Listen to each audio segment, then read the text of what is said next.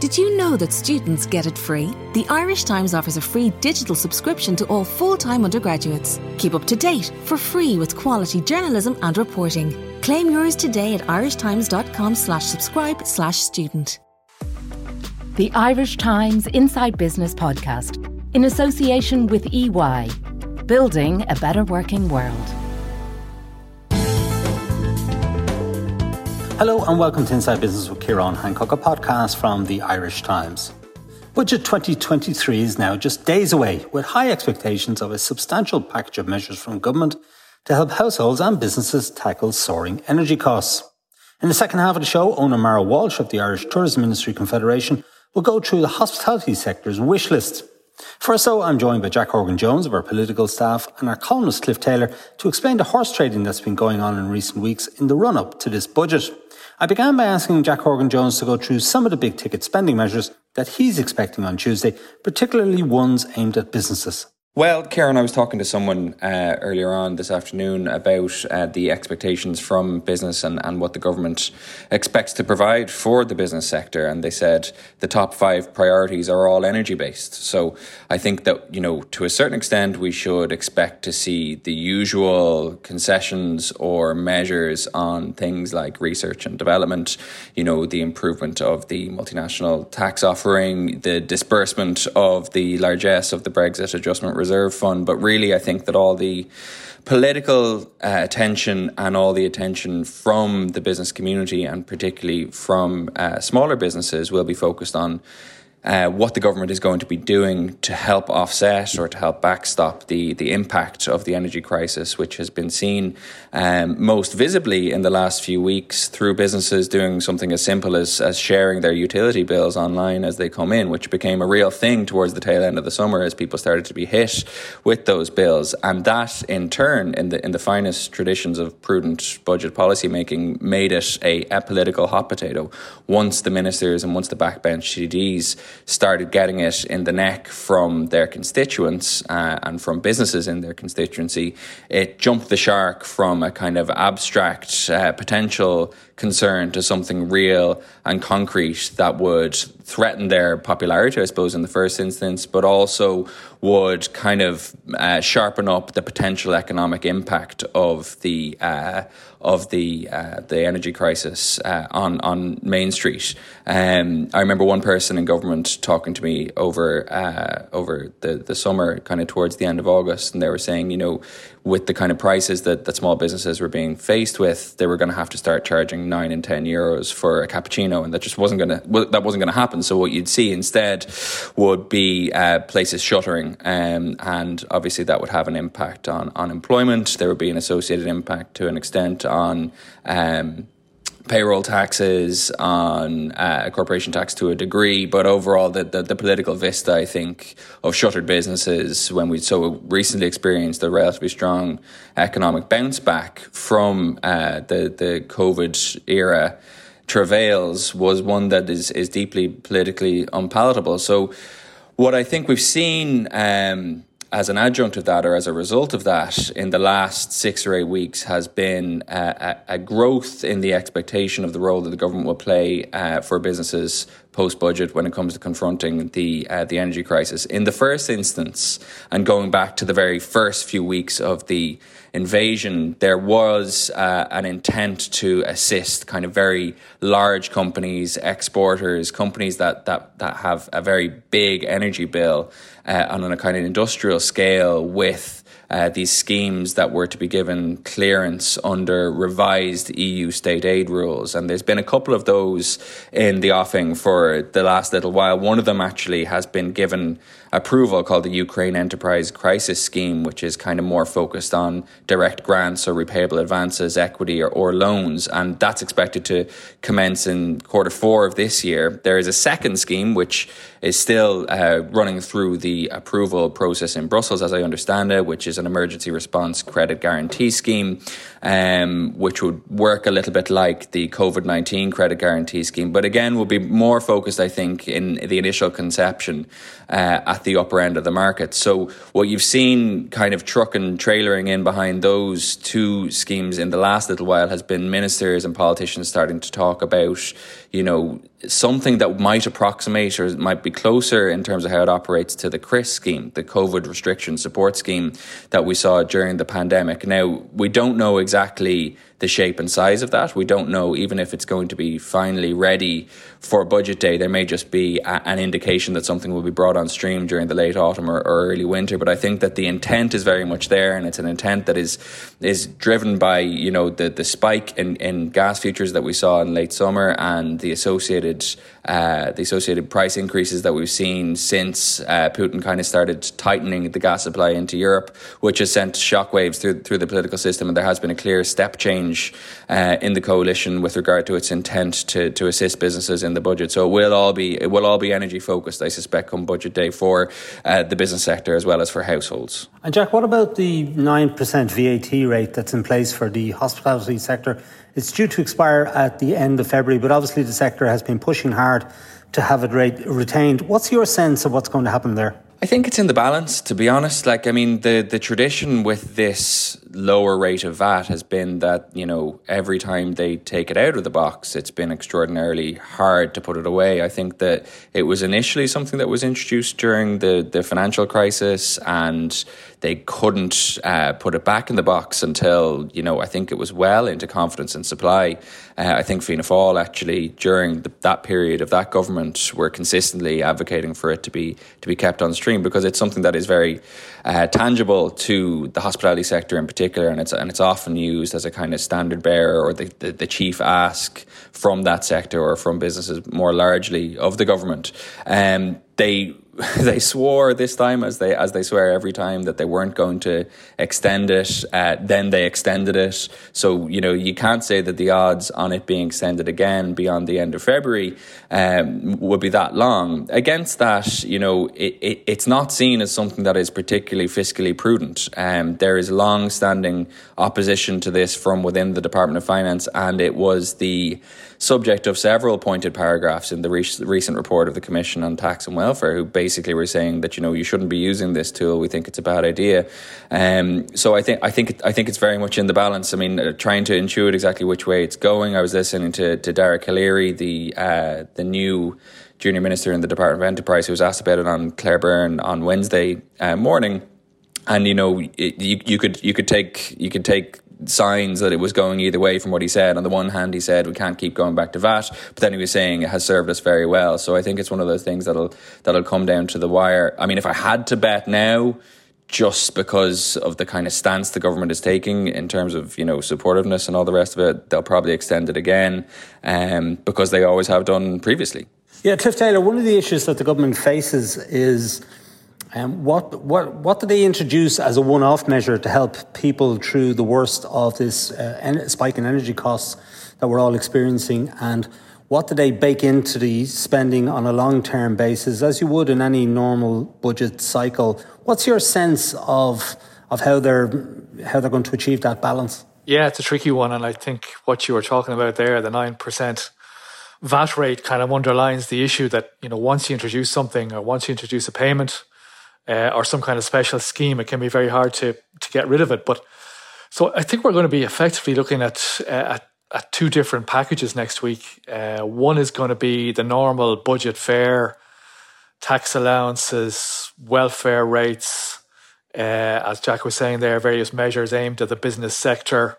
The kind of longer term changes, permanent changes that we're we're used to assessing on budget day and looking at how much they give to the normal household, etc., etc. But added on to that, and I think possibly more politically explosive and interesting and uh, controversial is going to be the once-off package. You know, what what is the government going to do to help people over this winter, given the extraordinary increase in energy bills, and also help businesses through the winter? Uh, so there's no doubt. I think that a lot of the energy in the run-up to the budget has is going into how to frame that package and I mean, we were talking of a, of a temporary package, uh, of a once off package of a billion uh, that would cost a billion euro. Uh, you know, a month or two ago, that that went up to two billion, and now there's some talk that it might get close to three billion. And that's in addition to the 6.7 billion normal, in, in inverted commas, budget package. Uh, you know, so we mightn't be far off 10 billion uh, in total by the time by the time we're finished next Tuesday. So I, I think the plus side for the government is that it has a massive surplus this year. Taxes have been much stronger than expected. So it has the money to spend this year. Uh, there are issues about how it's divided up and how you do it, but it has the money to spend. But the difficulty then is what happens next year if energy prices are still high? Uh, there will certainly then be pressure for more once off payments so that people aren't worse off next year than they are this year, for example. So, politically uh, and economically, it's a very tricky thing to do. But I think the government, you know, governments, the political system tends to get through one one crisis at a time, and, and nonetheless, it's gonna it's gonna throw out the money. Um, it's going to throw out the money now and hope that things are going to be a bit better next time. I think we will see as Paschal Donohoe and Michael McGrath have done in recent budgets, we're going to see money set aside, I think, all right, uh, to deal with things next year, if, you know, contingency funds, etc., etc. Uh, but they won't, unlikely to be able to throw out the same amount of money again next year as they're going to do next week. So it's difficult. Cliff, uh, Green Party leader Eamon Ryan has ruled out price caps on electricity and gas charges this winter. That, that, that's a tool they seem to be using in the UK. Why, why are we so opposed to that?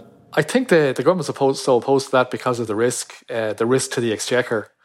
Uh, the problem with introducing a price cap is you've got to pay the energy companies because the energy companies, the energy supply companies, are going to be buying energy then on the market at a price lower than they're selling it on to consumers. So you've got to you've got to pay them money. We've seen, for example, big payments, uh, big investments in energy companies in Germany and and France uh, f- for that reason, or for the reason of, of pressure on the energy supply sector.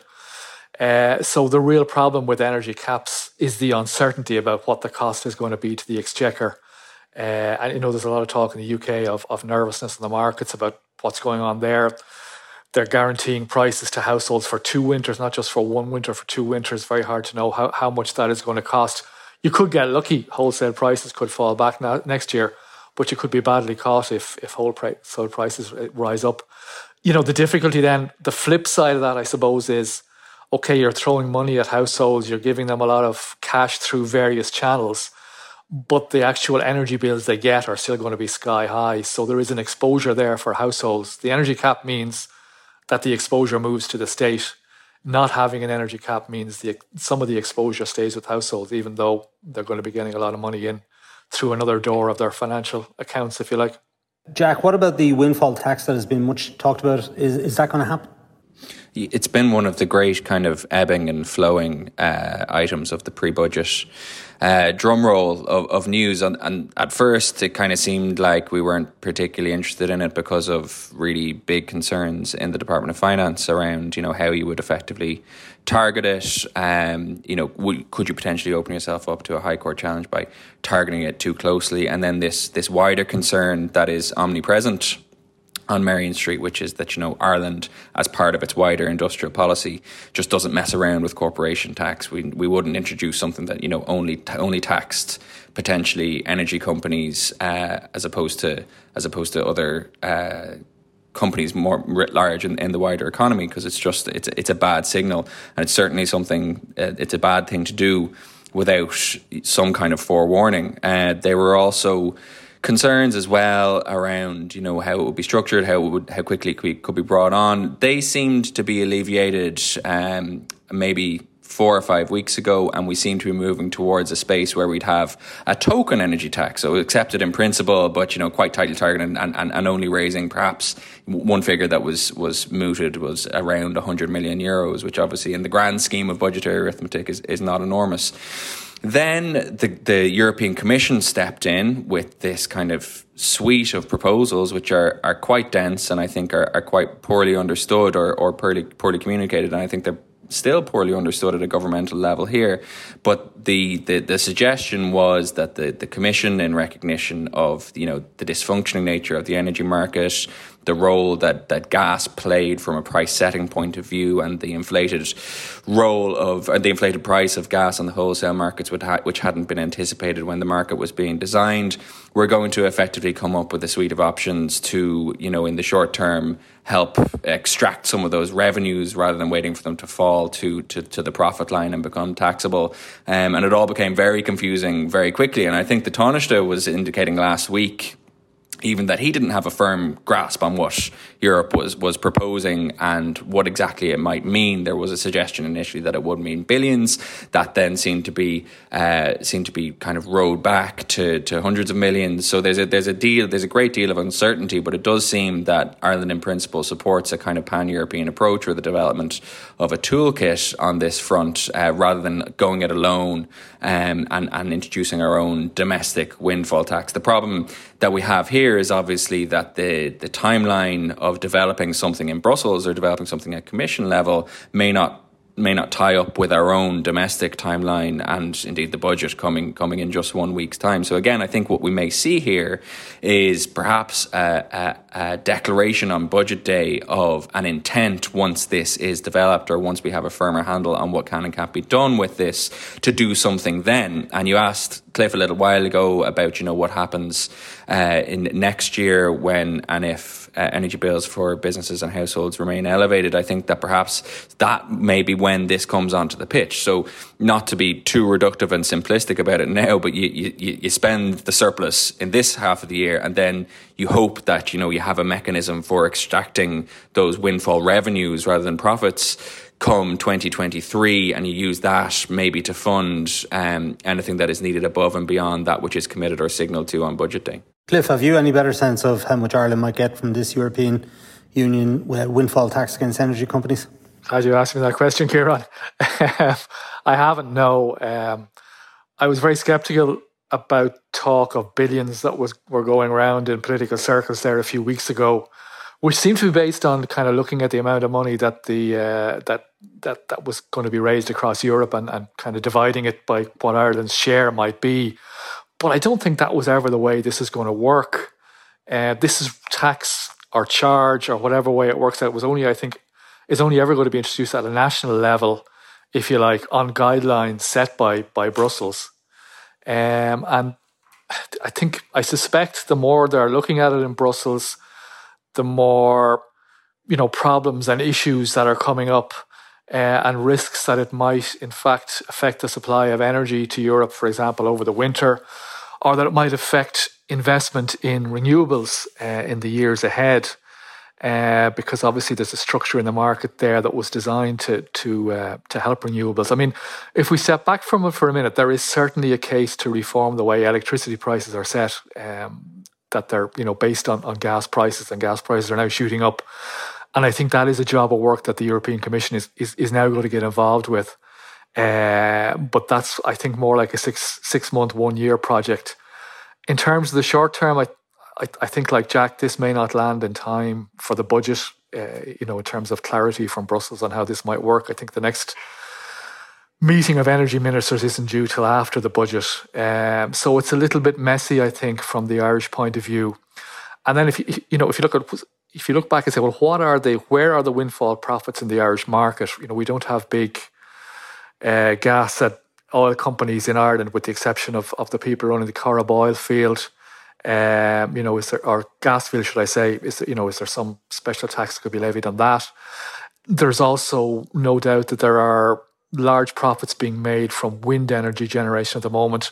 You know, a little uncertainty about who owns those profits. Are they are they are the wind energy providers or are they the energy suppliers who are buying for them? Are the the integrated companies? How exactly do you tax that?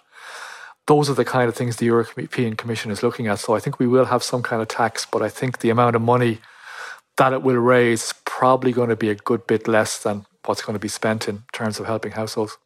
Yeah, and everybody will have heard last week about how ESB trebled its profits in the first half of this year. So, uh, what does the government do about something like that? It's a state-owned company, after all. Yeah, the ESB I think is, is an easy enough one. They, you know, the government government owns the profits of the ESB, and at, at the end of the day, and can take it out via dividend. Um, so it probably isn't a, you know, that that probably isn't a prob, you know, a major kind of problematic issue, uh, and return it to households that way.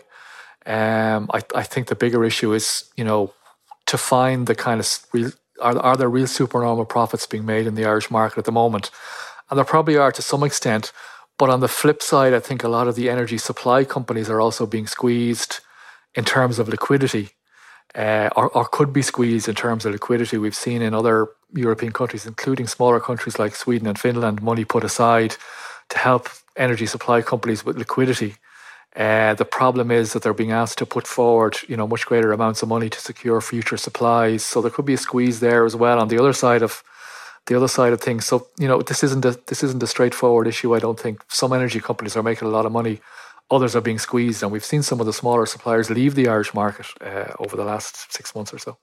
Yeah, sure. Jack, um, just in terms of individuals, everybody's wondering what it's going to mean for their pocket. What can we expect, let's say, in, in terms of welfare measures, in, in terms of any um, tax credits or anything for renters, anything for landlords? Uh, can you give us any insight into the government's uh, thinking or what kind of political horse trading is going on in the background? Yes, well, all of the above, Karen. uh, you'll be happy to hear. Um, so it doesn't seem to be a case of whether uh, they're going to go ahead with uh, cuts or, or increases to payments, cuts to taxes rather, or increases to payments. It's a, it's a question of how much. So to take them in, in the order that you presented them, um, the, the, this idea of a 30% tax rate, which was something that was championed in the early part of this year by Leo Varadkar, and then kind of re-emerged in an unexpected way uh, in the tax strategy group papers. Um, that I think is, is highly unlikely to happen this year. It's been there's been significant pushback against this from the other coalition partners who you know have a range of concerns, ranging from you know just how do you do something like this? It's a fairly dramatic intervention. How do you do it at short notice? And you know what about the the equality implications of it? So it's kind of it's on the back seat, and, and the approach they're going to they're going to take is, is likely to be a widening of the tax bands. I'm talking to someone senior in government today. They were saying, look, nothing is agreed yet. Um, reports elsewhere would suggest that, you know, uh, the widening approach that has been decided on will mean about an extra 500 euros uh, per year in the wage packet of someone making 50,000 euros a year, which is also, which will be welcome and I think, I think tangible um, for, for most people.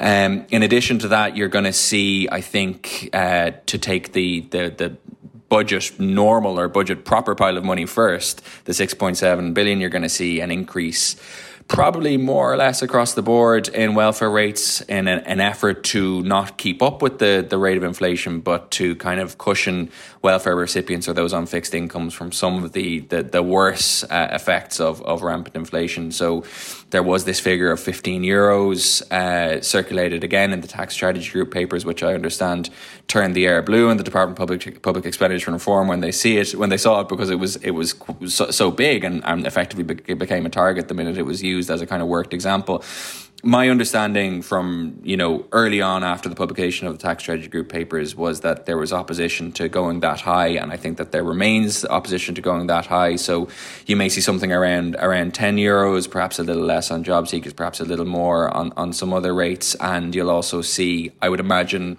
slipping into the other mode, the at the one-off payments, you'll see quite significant payments to uh, you know the things like the living alone allowance, uh, the, the the fuel allowance, all these kind of targeted measures that can. I suppose be more tightly focused in on those who are uh, at extreme risk of deprivation or fuel poverty, um, and those are the kind of things that, that, that we should expect to see. Um, so you remember again during the summer, like a lot of the these these seeds that are sown and become kind of uh, come into full bloom at, at budget time happen during the summer. There was one particular daft report that came out and, and, and just showed the absolute near absolute absence of of real time um, property properties available to rent uh, in the open market. And, you know, obviously that's not perfect. It's only a snapshot of what's available at a time, not the wider market, but it is an indicator of something nonetheless. And that started a conversation about what we have to do in the first instance to, to help renters who are struggling with the upfront cost of payments. So there is discussion ongoing about the reintroduction of a rental tax credit, which is something that we got used to about, about 10 or 15 years ago and then was, was taken out. But I think more interestingly is also the provision of support for uh, for for um, the tax treatment of rental income. Now there are there's a list of options within the tax strategy group papers on this and how it might be done, which is as long as your arm and, and as complicated as, as a very difficult crossword. But I suspect they will they will pick some of the measures from that because they're also concerned not just about the upfront cost to generation rent, but also the very real vista of uh, people leaving the market, which I think is supported by by the headline figures which Cliff has has has written about already. So I think that we should expect, you know, this will be a giveaway budget, so there will be giveaways in there. I think for both uh, landlords and renters and um, workers and welfare recipients in an effort to kind of solve the uh, the multi-headed policy problem that the government is, is is facing on all fronts. Cliff, what will they do for house buyers? Because a lot of people out there feel that they just can't buy a house, no matter how hard they save, how hard they try. Yeah, I'm not sure it's going to be a focus of. Uh, I'm not sure it's going to be a focus of the budget uh, directly, anyway. Uh, there's obviously the the issue about the future of the Help to Buy scheme, uh, which uh, which there's diverse there's diverse views on, but I, am sure they'll push ahead with that. Uh, but I, it's hard to see specific measures, I guess, uh, aimed at aimed at the aimed at the new house buyer. I think in this budget, I think all the focus is going to be on the on the cost of living, uh, on trying to help households, uh, and I suppose on trying to help, uh, as Jack said, renters uh, via a tax credit, uh, giving them a little bit more money to save if if if they do want to put a deposit down on a on a house. Um, I think one of the key issues for uh, house buyers is actually going to come after the budget in, when the central bank publishes its two year review of its mortgage lending rules in probably in November. Um, and it's going to be interesting to see whether they've any give any leeway there in terms of the rules under which banks lend. Uh, possibly more difficult to do so now with interest rates going up and a squeeze on people's living standards. Finally, Jack, uh, Paschal Donohoe will deliver um, the budget next Tuesday.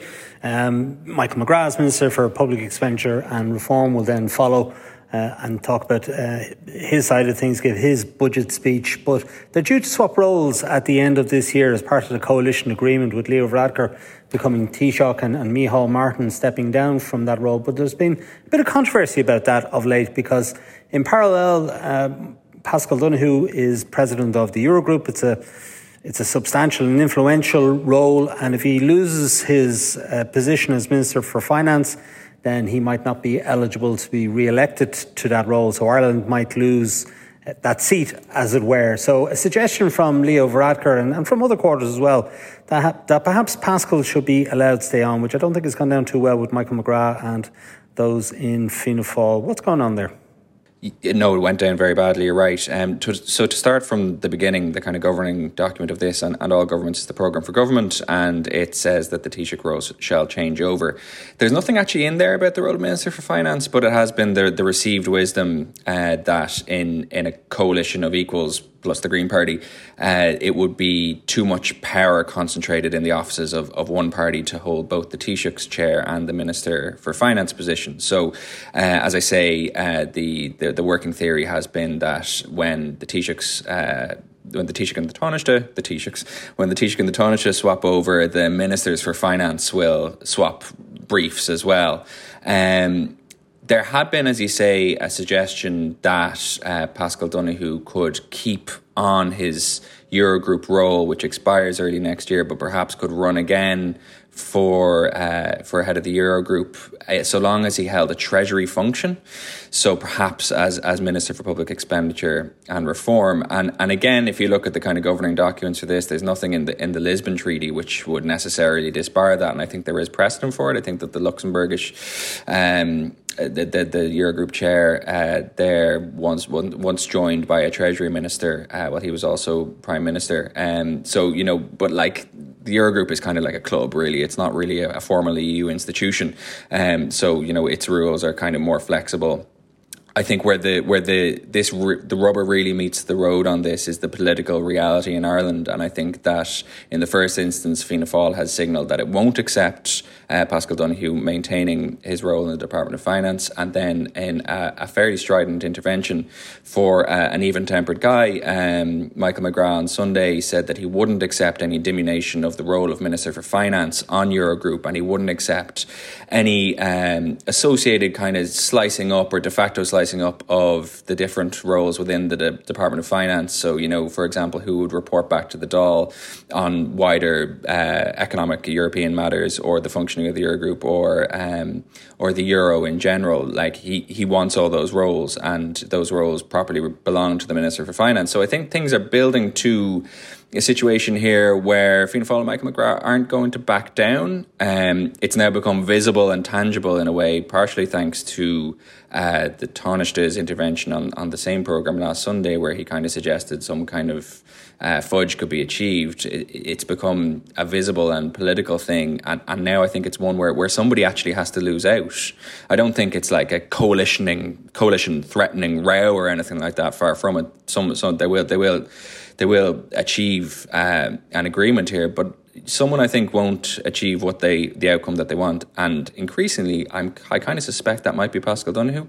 Um, he can't stay on as Minister for Finance, and it would seem that Fianna Fáil have lain down the gauntlet and, and, and said that you know the various different ways in which he might be maintained as Eurogroup president, they're not willing to entertain as well. So it might it might end up with him effectively not being able to run again for president of the Euro of the Eurogroup, and and that obviously uh, is is an important and influential role, and it would be uh, in a narrow domestic sense a political loss for him, uh, for uh, Leverage and for Fine Gael.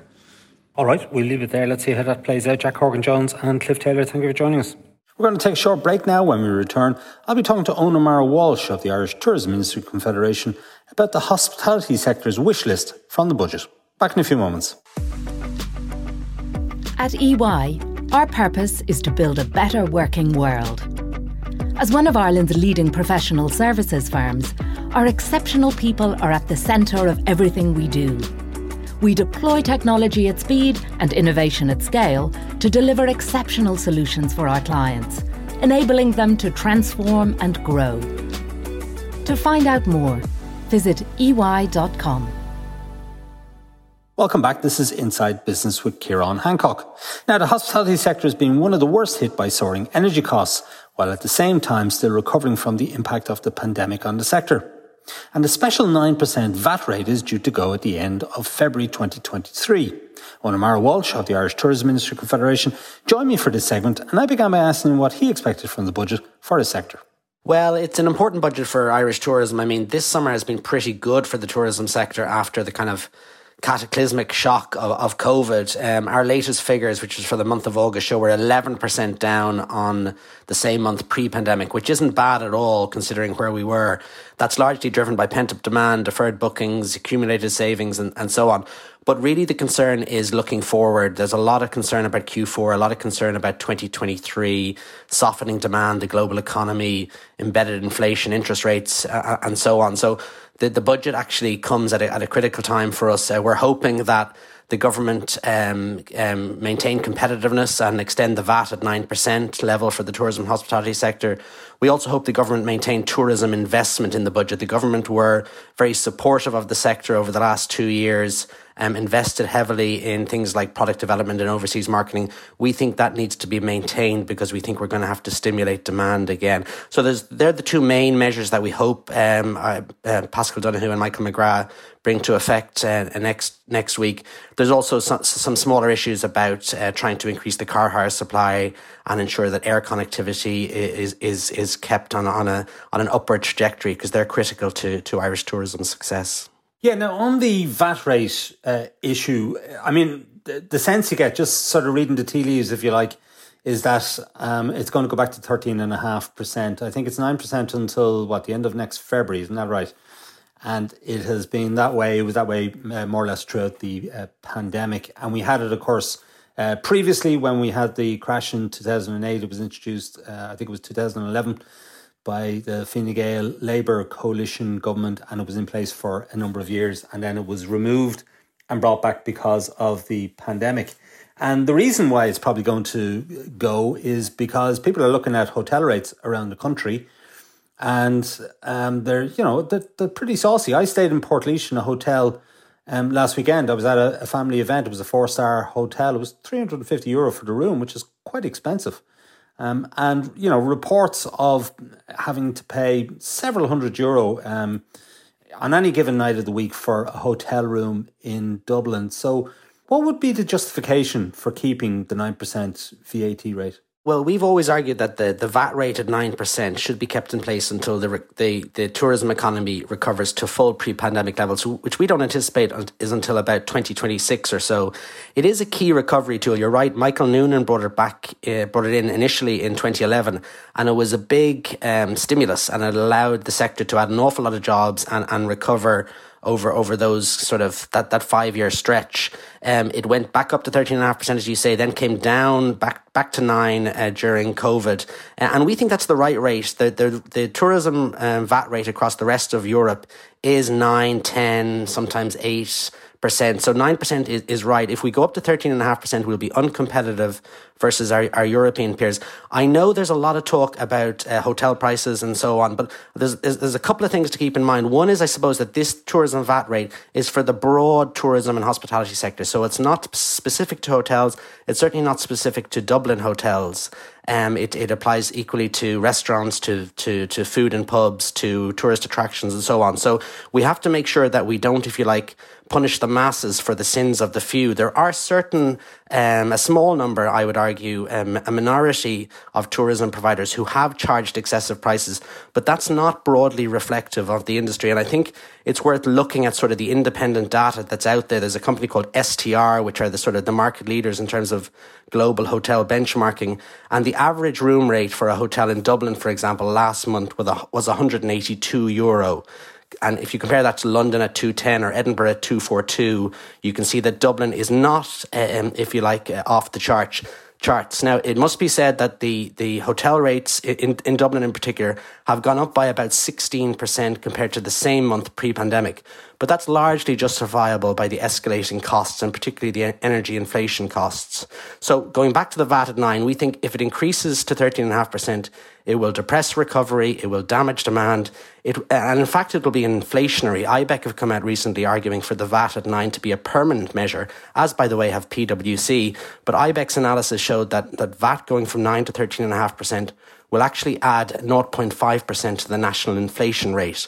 So, you know, I think it's important for tourism to hang on to, to 9% until full recovery. But also, I just think in terms of the economic context that, that, that Ireland is facing, I, I think adding fuel to the inflationary fire doesn't make any sense at all. Yeah, and that's all very well. But if you look at booking.com um, for tonight for uh, a bedroom for two people, the Davenport in Dublin city centre is charging 400 euro, no breakfast. The Shelbourne is charging 574 euro, uh, no breakfast. Powerscourt, which is in Enniskerry, is not in Dublin, 470 euro, no breakfast. Um, Carton House, which is on the edge of Dublin beside Kildare, 400 euro. The Pillo Hotel in Ashbourne in County Meath, 250 euro. Um, the K Club, which is in Kildare, 550 euro. They are giving uh, breakfast. And I, I, could go on and on. And okay, it's, it's only a snapshot, it's only one night. Um, it is mostly Dublin hotels. But when you see those kind of rates being offered, it doesn't really justify um, a, special a special break on on the VAT rate. And of course, the VAT rate um, applies uh, right across the industry. It's not just uh, they can't just sort of um, make it applicable to country properties, um, let's say, or, or just to the uh, restaurant trade, uh, etc. It has to be a broad sweep of, of, a measure, doesn't it? But when you see those kind of hotel rates being charged in Dublin, it I mean, you know, the government is having to give away a lot of money to help people through the cost of living crisis. They obviously need to bring in some income as well. And a lot of people would say, well, why, why does the hotel industry, which is charging these kind of rates, have a special tax break uh, in terms of VAT? Well, we'd argue it's not a tax break, it's the right rate for tourism. So it, it, it, shouldn't be seen as a reduced rate. It's actually the correct rate for tourism and hospitality services. Sure, particularly but it, it is a reduced rate, isn't it? The, it was 13.5%. It was 13.5%, but it was 9, yeah. 9% for about seven years before it was bumped back up to 13.5%. So our view, as I say, it's the same view as IBEC, is it should stay at 9% until full recovery is secured. Those prices that you're referring to, uh, Ciarán, are are an example of the acute supply shortage in Dublin. I would I would imagine that Dublin is ninety nine percent full tonight. When you when, when we look at figures um, um, in in a few weeks' time, we'll see that Dublin is completely booked out. So there's a huge uh, supply um, shortage in Dublin. Um, I I do think there, and I'm not going to name name uh, properties, but I do think certain hoteliers and certain tourism providers are charging excessive prices. I don't think that's reflective of the broader industry as as shown by the by the the average daily rate that I quoted you a few minutes ago. also, I don't think it puts the industry in a good light. And it certainly makes our challenge in fighting for the VAT at 9% more difficult. But I think in the broad and in the round, I think the value of Irish tourism is still strong. Um, it's it's it's particularly strong, I think, in regional Ireland. It's possibly less strong in in Dublin. But remember, there is huge uh, cost inflation, which ultimately has to find its way in some shape or form to uh, the, the consumer's wallet. So I think nine percent is it's an important recovery too. I, I don't think we should obsess about it. There's an awful lot of other things that need to go right if Irish tourism is is to see a full recovery. But it's an important recovery tool. And, and, and the one thing I always stress is that tourism is Ireland's largest indigenous industry, and it's the biggest regional employer by far. So we have to be careful, we have to mind it, and we have to ensure that it, it, it continues to grow and catch up on all the lost ground that it suffered during COVID. Yeah, mind you, uh, you say we don't have to obsess. You have five key budget asks in your pre-budget submission, and it's uh, it's number one there. So it's obviously um, yeah. Well, the, it, it's, it's the most relevant to industry. It's it's the most relevant to industry and, and business. You know, I, am I'm not going to uh, lie about it. I mean, it, it's a sales tax. So remember, you know, I talk about energy inflation and all the increased costs and so on. Remember, the VAT goes on top of that. And what's what's uh, in, in, debate is that it, uh, on February 28th next year, government are scheduled to increase that sales tax by 50%, just at the time that the tourism economy is wobbling again because of global economic strains and inflation and so on. So we don't think it's it's sensible for the government to do that. We think it's inflationary in its own right, but it will certainly retard the progress of, of tourism. We do have a number of other asks, but VAT at nine is probably the most important to industry. Yeah, um, mind you, Paschal Donohoe um, did increase the VAT rate uh, previously pre-pandemic, didn't he? And uh, you know, hospitality continued to do very well, didn't it? Well, there's a whole variety of factors. VAT is only one element within the, if you like, the mix of the, the tourism economy, but it's an important one. And, and, you know, we all talk about and indeed Minister Donohoe talks about it, the importance of competitiveness. We're an open traded economy. Tourism is largely an export industry. So 75% of the tourism economy is based on international visitation. And all those American visitors and French visitors and British visitors can go elsewhere. So we've got to be competitive with our peers. The one area that we are competitive in at the moment is the VAT at 9%. If you look across the board at labour costs or energy or the cost of credit, we're out of line with our EU peers. We're far more expensive than them. One of the few areas we are competitive in is VAT at 9 and I think it should stay that way. Yeah, mind you, obviously people are coming to Dublin uh, in particular and uh, probably other parts of the country as well, let's face it. Um, and they're taken aback by some of the prices, not just of hotel rooms, but uh, the prices in restaurants as well. They have gone up um, significantly since um, uh, you know since the lockdown restrictions were removed, and we're hearing reports of nearly a tenner in Temple Bar for a pint. Um, that you know a, a steak in a restaurant and not a Michelin star restaurant, just an ordinary restaurant, maybe in pubs, sort of in the thirties or sometimes in the forties. Uh, that's expensive. Yeah, you know. I, I, think I think you know we we in the if you like the Irish tourism um, industry and you know the, certainly certainly industry leaders are very mindful of value. Um, and you know there is a difference between price and value. Costs of business and the costs of of, of producing a, a restaurant meal or or a hotel bedroom or a visitor attraction have risen significantly.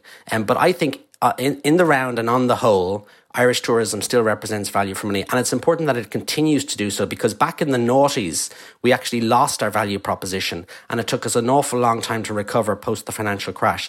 So far, the evidence points to the fact that we've, we've kept our value. Costs have gone up, but still in terms of the overseas tourists and indeed a surveys Fáilte Ireland do within the domestic market, uh, surveys show that Irish tourism and hospitality still, despite some outliers, uh, represents good value for money. And I think we have to keep that because, um, you know, if we lose our value proposition, then it's going to be a really slow recovery for the sector.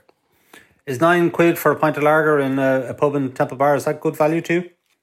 I don't think so. I wouldn't buy it. I, I wouldn't take you down for a pint there, Ciarán, either. I think we'd go somewhere else. We'd go around the corner to another pub mm. that sold well, Let's face it, Temple that, Bar that is kind of a tourist destination for a lot of people, isn't it? I mean, a lot of Americans but, but, yeah, but e- here would pop down to But Temple equally, Bar. Ciarán, you know, if you go to the Champs-Elysees or if you go to uh, Soho or something, you will pay top dollar for a drink. I mean, that is that is reflective of um, you know um, any sort of uh, country uh, where you know there's a magnet for tourism and hospitality. Prices are always always north. I think I think you know the consumer ultimately will respond. Thankfully, we've maintained our value. It's vital that we do. Remember, if the VAT goes up to thirteen and a half percent, it's going to absolutely uh, do nothing to support um, value or price reductions. It, it's a sales tax. It's going to go on, on, to the cost of a hotel room. It's going to go on the cost of a hotel, uh, a restaurant meal. So it's certainly not going to help our value proposition. It's it's a it's a silly measure to, to try and tackle some of the sort of value arguments that that we hear about in, in the media. And also I think this whole debate about price gouging and stuff, I do think it's it's unfair. I do think it's ill informed. I think if you look at the data and the facts, Ireland still uh, has good value for money, albeit prices are rising, but that's largely reflective of escalating costs. Yeah, well, I mean, you said yourself earlier in this interview that uh, some of the prices have been charged are too high. Yeah, I'll say it again. I think I think there's a small minority of, uh, and remember, you know, neither I nor you nor any industry body can set prices. So you know we, you have to rely on on business owners and businesses. And I do think there's a small uh, minority of tourism providers who are charging excessive prices. Um, I don't think that's reflective of the industry, and I certainly don't think it puts the industry in a good light. But that is the minority. I think the vast majority of, of tourism businesses, and remember, according to the CRO, there's 20,000 tourism and hospitality businesses up and down the length and breadth of the country. The vast majority are, are SMEs. The vast majority are labour intensive with modest profit margins. I think the vast majority of those offer good value. Remember, if you look at the August figures, uh, we had a million international visitors in the country uh, during August. They weren't all going down to their hotel bedroom, uh, the hotel lobby, the, the, the, morning after, saying that they had really bad value. The, the majority of those thought the Irish tourism experience was positive, and and and, and they they thought even though prices have risen, it still represented a good value. But listen, we're very mindful of that. It has to remain the case. Um, and, I, and I think, you know, they're, they're, this year is very unusual in a way. You've pent up demand, you've got deferred bookings. Demand has absolutely surged at the very time that supply has been constrained. I think it's going to become on a more even keel in, in future months, which I think is going to help the value proposition. So, Eoghan, I know you want to keep the 9% uh, VAT rate, but what do you think the chances of keeping it are? Because the mood music is that it's going to go, um, it's going to increase to 13.5% from um, the beginning yeah, of March. I, listen, I'm, I'm, I'm I'm not any better at reading the political tea leaves uh, as anyone else. I know, I know. There's a lot of discussion in, in the media about it, and a lot of discussion within within the political classes. We're lobbying heavily, obviously, for the nine percent to be kept in place until the full recovery uh, of the sector. We'll find out um, on on budget day. It's due to be kept in place until February 28th, which is a strange. Most of the taxation measures are for a calendar year, so it's a strange sort of cliff edge. Um, but we would argue that it needs to be kept in place at least for the calendar year 2023, if not for full recovery. Yeah. Okay, well, uh, energy obviously is a, another big issue um, for the budget, both for um, householders and for businesses. What would you like to see? What do you think the government could or should do for um, businesses in the hospitality sector um, to help with the uh, soaring cost of energy? Well, I, I, I kind of think whatever the government does for tourism and hospitality, it, will probably be, you know, then the, the measure will be will be economy wide. So I think just think it's important that tourism and hospitality businesses are included within that package. I mean, it's it, undoubtedly uh, uh, hotels, restaurants, vintners, and so on uh, are very heavy energy users. So they've you know been pretty much pretty shocked by the energy bills that are landing on their on their their their mats uh, and that, that they're they're wrestling with. You know, you hear of of doubling, tripling of, of, of energy bills, uh, which is really scary. Um, I think some support will be needed from the government. All the mood music at the moment is that the government are going to put in place an energy support package uh, for SMEs. That's important. And um, what that is, we don't know, but it's important that, that tourism and hospitality businesses are included. I know the likes of the UK government have put in a cap, but that kind of sounds like a blank check. I think here is probably going to be a bit more um, tactical, a bit more measured. Um, and I think some some element of offsetting you know if, if you're able to prove that energy bills have doubled or tripled or are a certain percentage of your of, of your of your costs i think some measure of, of, of support whether it's a rebate or a credit um, or indeed back to the back to the what they did during covid where they they kind of waived um, commercial rates for a period of time some sort of measure to help offset some of the costs. Because the danger is that when a business is, is a very heavy consumer of energy, if those energy bills are, are, are exponentially gro- going up, it, it, it, either means you have to pass, pass it on to the consumer, which, which threatens uh, obviously um, damaging demand, or you try and absorb it to the bottom line, which puts a real pressure on companies' um, um, bottom lines. And, you know, going back to COVID, there was two years where there was no international tourists in the country. And remember, international tourism was the mainstay of Irish tourism. So we estimate that about 12 billion euro was lost to the tourism economy over those two years. So businesses have very vulnerable uh, balance sheets at the moment. So even though we're talking about a strong summer, um, and certainly an increase in, in, in revenue for businesses. Um, the balance sheets are still very vulnerable, uh, and, and, you know th- things like an energy support package will be needed if we're to navigate our, our way through this crisis. Yeah, sure. And just finally, Eoghan, how is the year as a whole shaping up um, compared to pre-pandemic times, compared to 2019? Well, we we we kind of recently, if you like, recal- recalibrated our scenarios. 2019 was was the peak. It was the, the the highest level of inbound tourism that that we ever had. There was just shy of 10 million international tourists. We're probably going to finish at around 7.5 million international tourists this year, which is really encouraging, um, particularly considering Omicron kind of wiped out January, February, and, and part of March. And indeed, there were still quite a lot of, of restrictions. If you recall, there were still restrictions for US travelers who had to test uh, before before they went home. That was finally lifted in June. So I think recovery has been much stronger this year. Um, the the disappointing thing is, I suppose, we're not out of the woods insofar as because of inflation, because of economic woes, possibly some of our key source markets tipping into uh, recession, we, we, we think there's going to be a dip next year. So we think we're going to probably lose about 4% um, next year before then slowly recovering to pre pandemic levels. But it's 2027 before we get back to, to where we were. So it's a, it's a long, hard slog, if you like. Industry needs to be offer a really good product at, the right price, uh, maintain value, uh, um, exceed and, and match customer expectations. But equally, the full recovery of the sector has to be enabled by government. So back to budget next week. It is important for the sector, and um, we can't assume that you know if you like one swallow makes a summer. And just because we've had a few strong months and demand has been better than anticipated, Irish tourism is is is out of the woods. There's there's a really tricky period ahead, particularly in the next twelve months. So we hope the pro tourism policies by the government uh, continue. And I, and I should say that government were very supportive of the tourism and hospitality sector during the crash in terms of EWSS and CRSS and, and, and, and business continuity grants. So, you know, I, I, what we're saying is they need, they need to stay the course and, and we need that support to continue starting with budget next week. Okay, Eoghan O'Mara Walsh, we'll leave it there. Thank you for joining us. Thanks, Ciarán. Okay, that's it for this week from Inside Business. My thanks to Jack Horgan Jones, Cliff Taylor, and Eoghan O'Mara Walsh. The show was produced by Declan Conlon with JJ Vernon on sound. Thanks also to our sponsor EY for its continued support. Remember, remember you can get the latest business news straight into your inbox by signing up to our Business Today email at irishtimes.com. And you can also follow the Irish Times business feed on Twitter, LinkedIn, and Facebook each day. I'm Ciarán Hancock. Until next time, take care.